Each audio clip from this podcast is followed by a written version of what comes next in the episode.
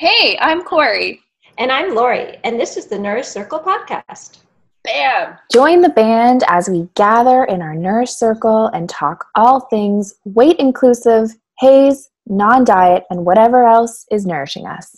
This episode is sponsored by our band online store. See the show notes for links on products that you can order with the band logo. Lori, can we tell folks about what band means? Of course. BAND is Badass Non Diet Dietitians. So it's And- short. Yeah, and this was so fun. This actually, at the time of the recording, just happened last week, and you and I were all over making sure that we could get a T-shirt based on what happened on uh, Fiona Sutherland's Mindful Dietitian when she posted something for the holidays and had that badass non-diet dietitian, and we came up with that acronym pretty quick together, which was so fun how our brains are so synced. So um, we have to thank Fiona for this beautiful extension of our Nourish Circle. And of course, Vincci was part of that too. So we are excited to, uh, to share that with people. So today we're talking with Vincci Tsui, a former bariatric dietitian turned certified intuitive eating counselor and health at every size advocate. She is passionate about helping people find peace and freedom in their relationship with food and with their body so that they can let go of perfection and get more out of life. Ultimately, she's on a mission to prove that it is possible to improve health without focusing on weight. Vincci takes a collaborative and compassionate approach to nutrition counseling and coaching that is rooted in HAES and intuitive eating philosophy. She believes in helping clients learn to listen to their body and their inner wisdom when it comes to making decisions around food, eating, and health. Aside from her private practice, Vincci serves as the community and content manager for Food Psych Programs Inc. and is the author of the newly released The Mindful Eating Workbook Simple Practices for Nurturing a Positive Relationship with Food. Okay. Awesome. All right. Hello, Vincci, and welcome to our Nourish Circle podcast. Thanks so much for having me. Oh, we Hi, are just Vincci. Hi, so, Lori. so excited. Look at that. We can't even just share the space here. We just have to start talking to you. Mhm. Um, so, thank you so much for spending your early morning with us. Well, Vincci, just for people that are listening, we're wondering if you can just introduce yourself in terms of any privileges that you want us to be aware of as we're talking in terms of where you're at right now and sort of if you want to just to touch on that for us i know that's somewhat new in the dietetic profession to be talking about our privileges if you could just share a little bit about sort of how you've come aware of those Yeah, absolutely. Um, so, um, uh, uh, like you two, I'm a dietitian. I'm also a certified intuitive eating counselor. Um, in terms of privileges, like one thing that I have learned in doing this work is that I do have a lot of privilege. I think, other than being a female of um, East Asian background, I am I'm thin-bodied. I come from a relatively um, yeah, kind of like an upper middle class sort of family. Um, I speak English fluently. Um, I had the privilege to be able to complete my degree in dietetics and do the internship without any financial difficulty. Um, so yeah kind of other than those two things that i just talked about like you know being chinese and being female everything else about my identity is quite privileged Thank you so much for sharing that with us. And, you know, this is something I feel myself personally that I am continuing to learn because it just feels like it's ever evolving and always so much to learn. I'm just curious if there is something that you can point to that that really brought that forward for you or that you're using as a learning platform around those hmm Well, I would say, like, for me growing up, I was someone who didn't have very high self esteem. So, the, so I always, like, kind of used myself as a bar to like compare against others because it was like well you know um, if i can do it and you know being very down on myself being like and if i can do it like how come no one else can kind of thing. And it was yeah just kind of through learning about privilege that it, um, yeah, that to me it was like, wait a minute. Um, the reason why I can do these things is because I am coming from a place of privilege, um, and I actually have a lot more going for me than other people out there. And so it's actually quite unfair that I was using myself as a bar um, because I didn't realize like how high up, for lack of a better phrase, um, I actually was.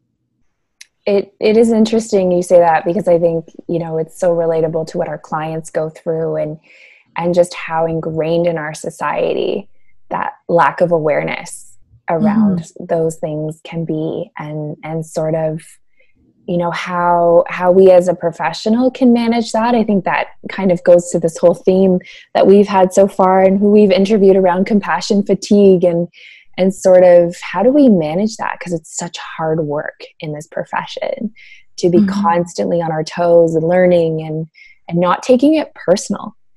Yeah.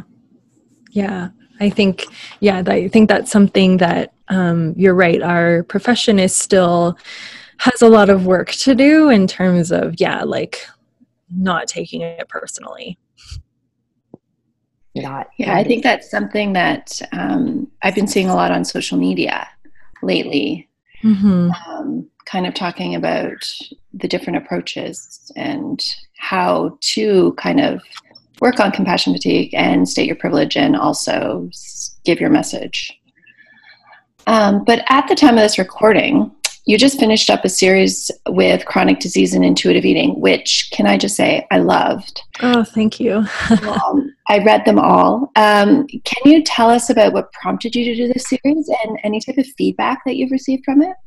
Sure, yeah. So um, I decided to do my intuitive eating with a chronic condition series because over the summer I actually hit like a patch of writer's block. Like I had no idea what I wanted to blog about. So I sort of put it out there to my audience and I was like, hey, like, what would you like to read about? And, um, sort of the questions that I got back was, you know, how can I do intuitive eating when I have diabetes? Or how can I do intuitive eating when I have PCOS? And it really speaks to, I think, a larger belief that um, intuitive eating is like only works if you are someone who is quote unquote healthy, or intuitive eating only works if you are recovering from disordered eating, um, but you don't have any other kind of physical health conditions. And so, yeah, so I just saw that there was this like confusion out there about um, how intuitive eating could fit into these different scenarios. And the common thread was this idea of like um, having physical health concerns or having a chronic condition. And so I try to make it very broad. Um, and yeah that's kind of what prompted me to do it. Um, in terms of response i have been pleasantly surprised. Uh, i when i put it out there um, i guess another privilege that i have is that i am able-bodied. I don't have a chronic condition myself. So i kind of worried like is this really going to speak to people who have a chronic condition? Or um, is it too broad when i just say like chronic condition and i'm not narrowing it down to a specific one.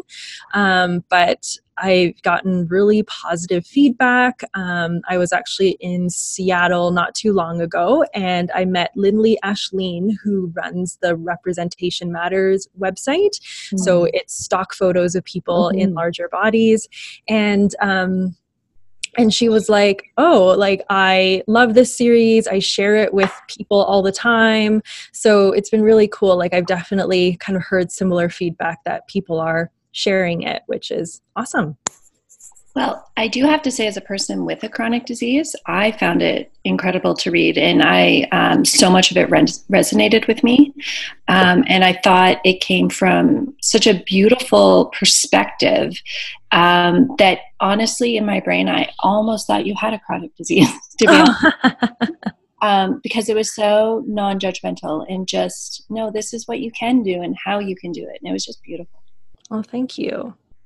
Yes, I'm so thankful for your work because I think it's it's really about the how of intuitive eating and medical nutrition therapy, which I think whether you're a client perspective or a clinician perspective, um, it's really showing the conversation that we can have with folks around what they're dealing with in that non-judgmental way which obviously you know once you get deep into this practice you forget that there was once a time when you had this agenda and you were projecting that onto your client or mm-hmm. even a colleague um, yeah. so you know i really appreciate how you tell that story and show those examples with people that that are really wanting to do this work but they're just not sure how to let go of that diet mentality and that weight weight centric approach that you know is still in our school system mm-hmm. yeah and i would say like it's difficult because that's what they are told by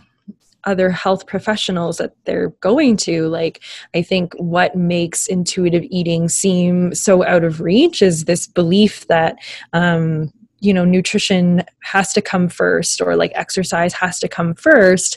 Um, you know i can't just quote unquote eat whatever i want.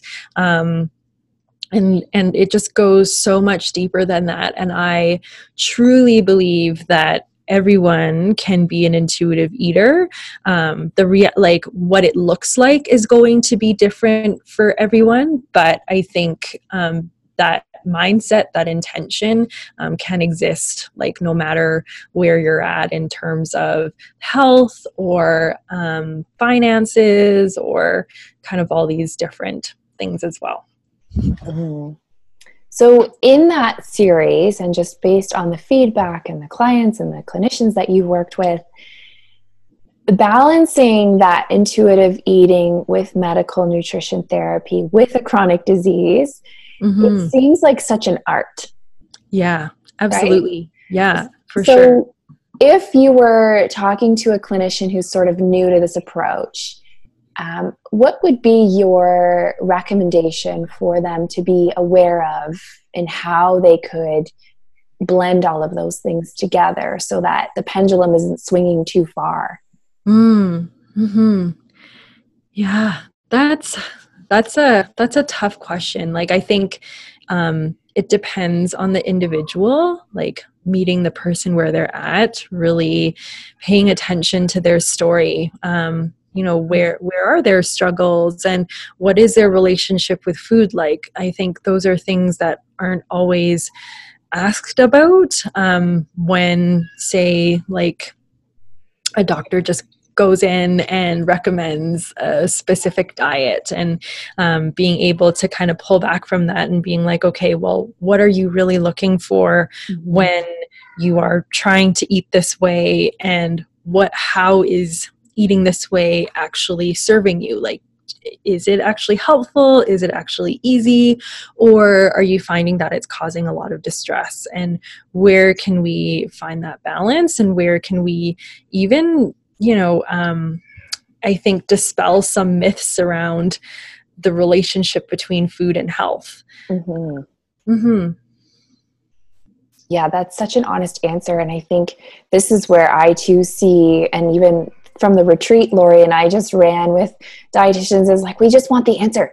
Like just mm-hmm. tell me how to do it. And so yeah. I can help more people. And it's it's almost a hard, like you said, it's a hard question to answer because everyone is different and your style is different from the next person and mm-hmm. and it really is just something you have to just continue to nourish and let grow organically and and be in that yeah. moment and have that discomfort with your client and just listen Mm-hmm. Yeah. And it is hard doing it in a weight centric system. Like, it's hard when, um, just as an example, like I work at a GI clinic. And so it's hard when um, the doctor has already primed the patient to think that you're going to teach them, say, like the low FODMAP diet. Yes. Um, yeah. so. Oh, that uh, still happens? Yes. Absolutely. All the time. yeah. Yeah. So, um, so I totally get it. And I think some, I think one of the things that a lot of dietitians can probably relate to is that a lot of us are um, overachievers and perfectionists, and um, a lot of us are people pleasers. Um, so I totally get why, like, um, doing something other than what the referral says will feel difficult. Um, not having the answer is going to feel difficult. And this work is hard. Um, and I think why I keep doing this work at least is because as difficult it is, like I know for me that is my truth and mm-hmm. that is um, the way that I feel that I am not causing any harm um, because I've been in environments where I have been causing harm for too long. Uh, and I think that's, again, such a huge thing for other folks to hear, whether, again, they are a dietitian or a client, is that I think at that point, you were unaware of that mm-hmm. and there's been so much pushback from you know other dietitians who who sort of um, and even other professionals that are coaching nutrition i've heard this too where they critique this approach and mm-hmm. and say that they are using it but they're using it in their own way and mm-hmm. i just i see that it's it's not for for for money always or for pride or for whatever. It's just, again, a reflection of how ingrained and the place of awareness and learning that that person is at. Hmm. Hmm. Yeah. And I would say, like, for me, this really became apparent yesterday. Like, yesterday was World Obesity Day. So I think, like, obesity social media came out in full force yesterday. Mm-hmm. Um, yes, and yeah and uh, it was it was tougher for me than i thought it would be um, because it really highlighted like just as you said how ingrained um, some of those beliefs are and how much work we still have to do and how frustrating it is when um, when I think some professionals say that they are moving forward or moving towards a more weight inclusive practice, but still stuck in certain ways and not um, hearing why their stuckness is harmful.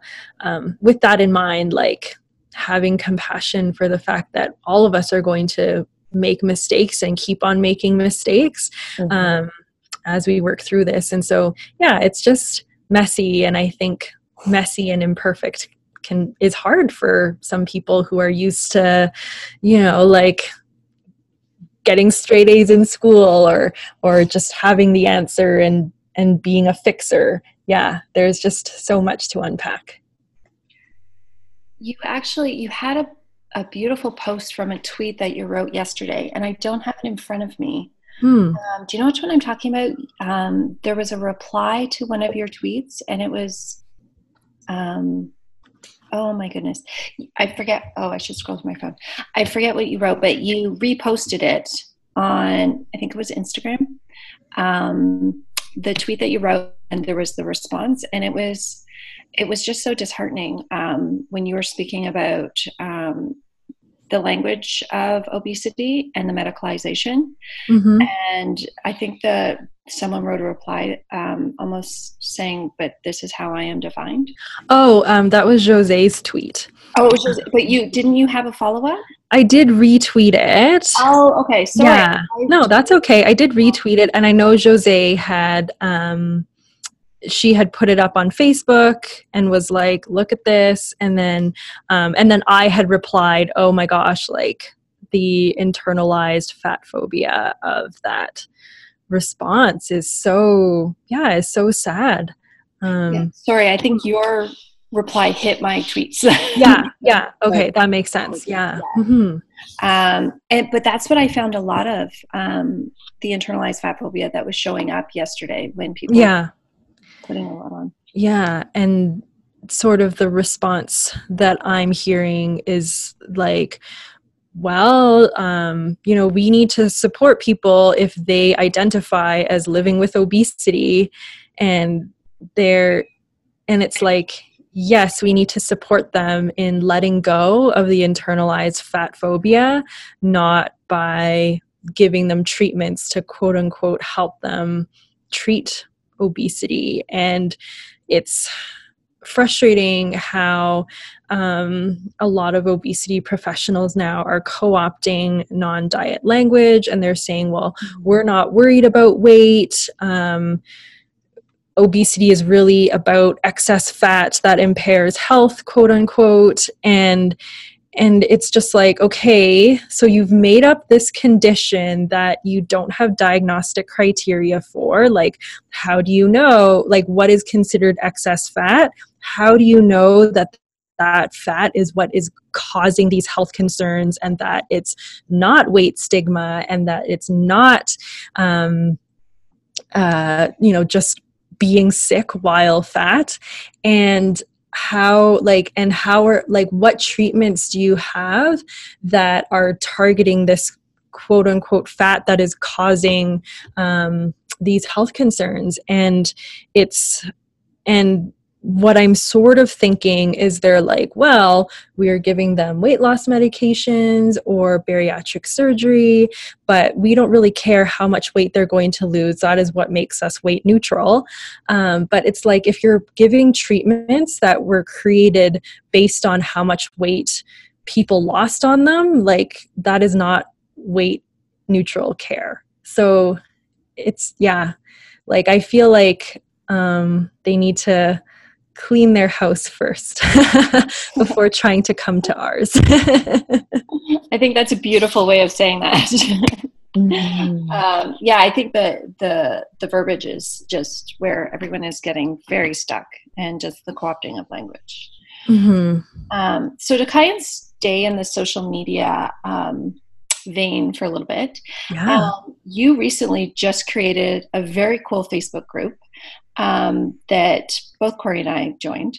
Um, Thank you. So Thank we you. were super excited. Mm-hmm. Um, so, can you tell us what it's called, who it's for, and why you chose the very cool name that you did? Yeah. Oh, awesome. Well, thank you so much for being a part of it. I am super excited about it too because I literally thought that like only five people were going to be a part of it. Oh my goodness. so it's called Weight Inclusive Dietitians in Canada. And um, it's funny because I sat on the idea for like months before I like finally launched the Facebook group. Um, and uh, now like over thanksgiving long weekend it grew to over 250 members which That's is amazing. amazing. Like it's to me it's so amazing that there is so much interest in this um, in this paradigm. Um, so like i think it's a way of dietitians sort of saying that the way that we're taught is not working and we're looking for something else. Um, and why i chose weight inclusive as opposed to say like weight neutral or non-diet or health at every size um, was because um, well, I think like weight inclusive is like a broader umbrella that captures all of these um, different paradigms and movements. So it includes health at every size, it includes intuitive eating, it includes mindful eating, non diet, anti diet, like a bunch of different approaches. Um, I know another term that people use is weight neutral, and why I was very purposeful about using weight inclusive is because I know that. Um, weight neutral is a term that in a way sort of erases weight. And we're not here to say that we don't care about a person's weight um, because a person's weight does affect how they interact with the world how they see and how they are seen. Um, and and it is a part of it. It's just that we're not treating it and we're not um, locating it as a problem. Um, so, yeah, so that's why I chose weight inclusive as opposed to weight neutral to kind of highlight the fact that weight is something that we care about, just not in the way that people would expect us to care about weight. I really love that definition between um, the weight inclusive and the weight neutral. I think it's something that oftentimes people kind of use interchangeably, but mm-hmm. And I, I really like the way you just explain that in a way that I think is very clear. Thank you. Um, I also I love the way you had or asked um, the dietitians that joined your group to introduce themselves. Mm-hmm. Because I think it's so amazing. We have a very large country, and mm-hmm. it's so amazing to see how spread out we all are Yeah. um, and how this um, movement, for lack of a better word, is everywhere. We might be in little pockets, um, but it's. I think I read one um, this weekend that was in Yellowknife, and that's Mhm. way far up north from me. yeah. um, and so it's just it's so amazing to have this um, Canadian grown uh, group that we can realize that when we're sitting in our little offices or at my kitchen table, like I'm right now, that I'm not the only one this. Um, do you know what I mean? So it's just Mhm. so wonderful to see. Well, thank you. Yeah. And I thought like a Canadian community would be so important because I know there are already a lot of like health at every size groups out there, and I'm part of a lot of them. Um, but I thought that I think it's, I well, the Canadian system in terms of health system and education system are different and i Yeah. think sometimes it's just nice to feel like there is something closer to home um, so that's why I thought it was important to start a Canadian group, despite there being already lots of other groups out there. it's just so accessible too right i mean when i first introduced health at every size in my life and you know i've grown from weight neutral to weight inclusive and like totally have to rebrand everything but um, that's work for another day but i'm yeah. i'm so thankful for it because like lori said there were so many days where i'm like hitting my head off the table going ah they just don't get it and and having that community to come back to and and know that there's Canadian roots to it, I think is just so valuable. And knowing that there's 5,000 members in just DC alone, there's obviously room for this group to continue to grow. And, um, you know, I'm, I'm just curious for you how you manage when someone within your group is, is, because we know this is going to happen. Mhm. but when you get that that post in the group um, i'm just curious how you're planning to manage the, the curiosity and the um, we even had this happen in our retreat someone saying something but they don't mean it the way they're saying Mhm. it it's just Mhm. you know that inscribed way of saying it so i'm just curious how you'll keep Mhm. that in Yeah. mind when you're when you're re- um, responding to those types of things hmm absolutely. Um, and, you know, the thing, to be honest with you, like I wasn't sure um, when my group was growing so quickly. I was like, I don't know if there are actually so many of us who are fully in and, and doing this work. I mean, it makes sense in a group of over 250 that everybody's going to be at different stages. Mhm. Um, one thing that I've already seen is that um, the that already the dietitians in the group are um, very I don't know if like provocative is the right word, but um, but like everyone is already asking kind of thought provoking questions. Like I thought that it would just be a lot of me being like just trying to post things and getting people to engage, but I feel that everyone in the group is um, already quite engaged. So I feel that there is going to be a little bit of self sort of moderating, which is kind of nice. But one thing that I was very conscious of is that I did include that, yeah, like uh, people who are curious about weight inclusive practice can be a part of the group.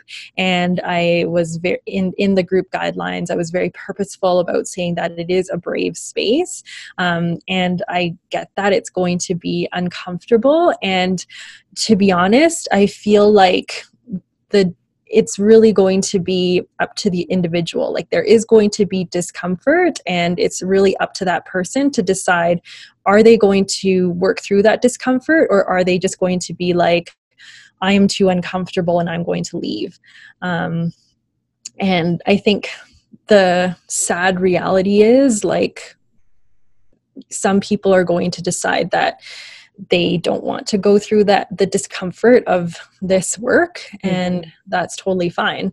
Um, i think like even if we're talking about just kind of broader social media in general and a lot of dietitians now saying well like i am not an anti-diet dietitian or whatever like i would much rather um, dietitians say that they aren't anti-diet or that they're anti-anti-diet um, than someone saying that they're anti-diet but then still you know pushing weight loss or whatever um, to me it's better that yeah like it's better that you're clear on what your messaging is the services that you offer rather than um, really like kind of have sending out a confusing message and causing more harm. Oh i love that. That's something i haven't even really thought of is is sort of picking that identity and knowing what that is. Because i think there like you said earlier there's so much bias towards what intuitive eating is what weight inclusive is what HAES is. So being able to just say this is who i am right now because it could change. Mm-hmm. Yeah absolutely. But, but, not giving out that confusing message at the same time because that can be yeah. Yeah mm-hmm. i love that and um you know, I just looked on Facebook and it says that I'm a founding member of your group. So I feel, you know, proud to be part of something that you started. and basically giving me that identity of, hey, you were one of the originals. Um, That's awesome. You know, in five years. What's that? I said, I have to search to see where I am in there. yeah. I didn't even know that was such a thing. I think that's just the social media. Yeah, I think they're the trying to get people like engaging in groups more. So now that you can be like a conversation starter or a founding member or yeah. it totally so works on me. Yes. I love that. It's it's that gratification, right? Of like, this is why we're doing this work because mm-hmm. you can be that founding member. Um, yeah and so, you know, knowing, you know, we've talked about the work that's involved and how we have hard days and sometimes we have many hard days in a row. What is currently nourishing you? How mm. how do you manage all of that for you personally? Mm. I have a great therapist. um, yeah, so my therapist, their name is Tiffany Sostar, and they are um, doing their master's in narrative therapy. So they've been offering um, therapy sessions for a very like lowered cost, which means I can access it more often than I normally would. So that has been super helpful. Um, I also get supervision from Grace Wong, who is amazing. Um, and I think the support that I get from not just the weight inclusive dietitians group, but other um, health at every size sort of groups, I find very nourishing. Just just like and with all those things and with building this sort of community and support around me it really just makes me feel that i'm not doing this work by myself that mm-hmm. you know that there are others who believe in this work and who feel that this is the direction that healthcare needs to go um, i would like i guess in other things um, i really enjoy cooking and um, and yoga as well so i'm actually starting my yoga teacher training next week. So that's I'm another, doing mine too. Yeah. Oh, that's awesome. Yeah, my yoga teacher is awesome. Like I never thought that I would um, do yoga teacher training. That wasn't something that was really on my radar, but my teacher is amazing. And so she opened sort of a school for yoga teacher training. And so, yeah, I was just like, yeah, I, I want to do it. I want to deepen my yoga practice. And also there's just so much overlap between mm-hmm. yoga and mindful eating and intuitive eating that it just felt like a good fit. I totally get that. Because i went through that a few the last year. I'm like there's so much overlap here and i want to learn more and i want to be mindful. And exactly what you said about needing a therapist the more i get into this work the more i'm like holy moly, I have a lot to learn about myself, about myself professionally, about the mm-hmm. message. And, you know, I think I finally embraced that, that this is just going to be this adventure that never, well, it's mm-hmm. going to end at some point. But hopefully that's a long, long time from now. Yeah. Um, Yeah. I yeah, it's just amazing how much similarity we as a profession for those of us who identify with this approach. You're just like, yeah, I do that too, because I think uh, that community is so so so important, yeah. as well as that support that we all need individually. And there's, you know, I think part of that can be feeling that shame of, you know, I should know this. Like, why am I struggling with this? And Mhm. I've been doing this for so many years. Like, how come I don't fully get it yet? And and I I've heard that conversation going on Yeah. in my head. So I I thank you for Mhm. sharing that openly um, with what services you find really helpful because I think it kind of helps us to just put that perfectionism as a dietitian or whatever it is the list builder the helper the pleaser whatever label we've kind of fallen into aside Mhm. and say you're human Yeah. Yeah. And that's so true. Like that conversation about, like, I've been doing this for years. Like, how come I don't get it yet? Yeah. I totally feel that way all the time. I would say, like, um, not quite yet with health at every size and weight inclusive work just because i'm i am still quite new. And um, part of the thing with starting the group was kind of like oh, like um, a bit of imposter syndrome around starting the group when i realized that you know people have been doing this work for five years or ten years or like decades um, there's some people in the group. So there's just so much wisdom to learn from in there. And um, but i would say like as uh, someone who owns a private practice and uh, being a business owner it's like well my business has been in existence for six or seven years now. How come it's not? Like how come i'm still working part-time for um, for the public system? So so yeah that feeling of not being good enough or that feeling of imposter syndrome is so real and so universal um, that i don't want people listening to this to think that I have it all together because I definitely don't. Like maybe I do want them to think that I have it all together so that they'll trust me, but other than that, um, yeah. So take take away from this like what would feel like you trust and respect me more that that I have it all together or that I don't have it all together. I was talking to Julie Sweeney about this yesterday, who is my therapist.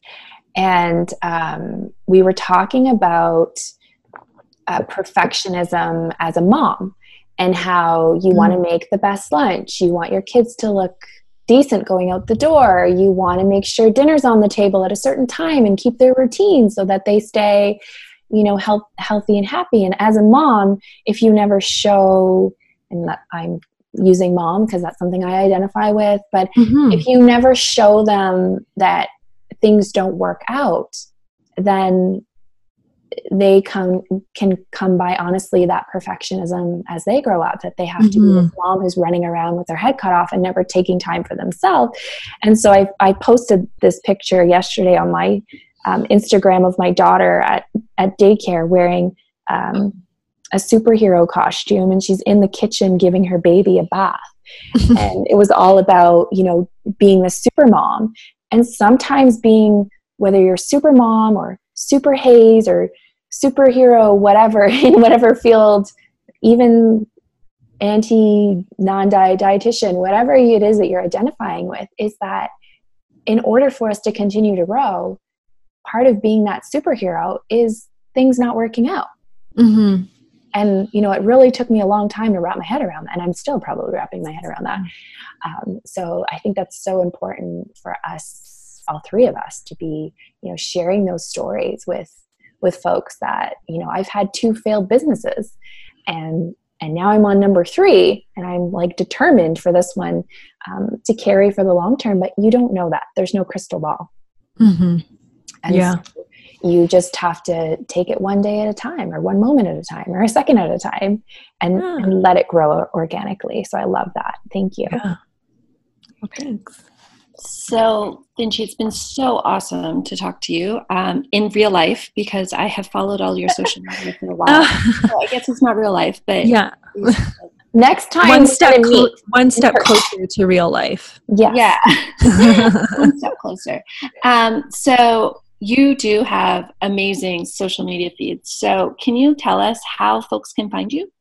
Yeah, so um, you can come to my website. It's vinccitsui.com, not spelled how it's pronounced. it's V I N C C I T S U I.com. That's my website where you'll find my blog um, with my into chronic intuitive eating with a chronic condition series. And um, on social media i'm at vincci rd so v-i-n-c-c-i-r-d um, on Facebook, Twitter, and Instagram. I would say like my Facebook is probably like my most professional one. My Twitter, like I am not great at being consistent with that. And my Instagram is kind of a mess. Like I just post like pictures of my dinner. Um, I used Can I just say are beautiful some days? And I look oh, at them and I'm like, oh, I got this urge to make congee the other day after you posted that. Yeah, yeah, congee. Well, it's it's warming up a bit in Calgary, but we had a few like snow dumps the past little bit. Even though I know in Ontario it's like twenty plus right now. Oh, not um, today. Not today. No. okay. Well, yeah, whatever. We're not close to snow though, but yeah like you don't have snow on the ground so it was it was perfect for calgary weather um, so yeah so that's where you can find me and then something super exciting that's coming up um, new year's Eve, my book is coming out. So it's called The Mindful Eating Workbook. Um, yeah, simple strategies to nurture a positive relationship with food. So, congratulations! So that, That's so exciting. Yeah, that is amazing. Yeah. Is it on pre order? Um, not that I know of yet. Like, so I, it's, it's, um, the way that this book came about is sort of um, different than the usual path in that I was actually approached by a publisher to write it um, and write sort of according to um, the, uh, an outline that their editor kind of created for me. So it's it's sort of a different way for a book to kind of come together. As far as i know it's not on pre-order yet but i can definitely let you know when that happens. Oh for sure. And then of course the last way you can find me is in our new facebook group weight inclusive dietitians in canada. As long as you're a dietitian in canada like I will approve you. And then if you like just go in the group and post like weight loss is awesome, then I will probably kick you out. So we both promise we will never do that. we will not. So it's been so awesome to talk to you today. Thank you so much for sharing your wisdom and joining our Nourish Circle. Yeah, thank you so much for having me. And I'm so glad we had this like very broad reaching um, conversation. I and I think this podcast is going to be so amazing. Like it's so awesome to have um, Canadian weight inclusive content.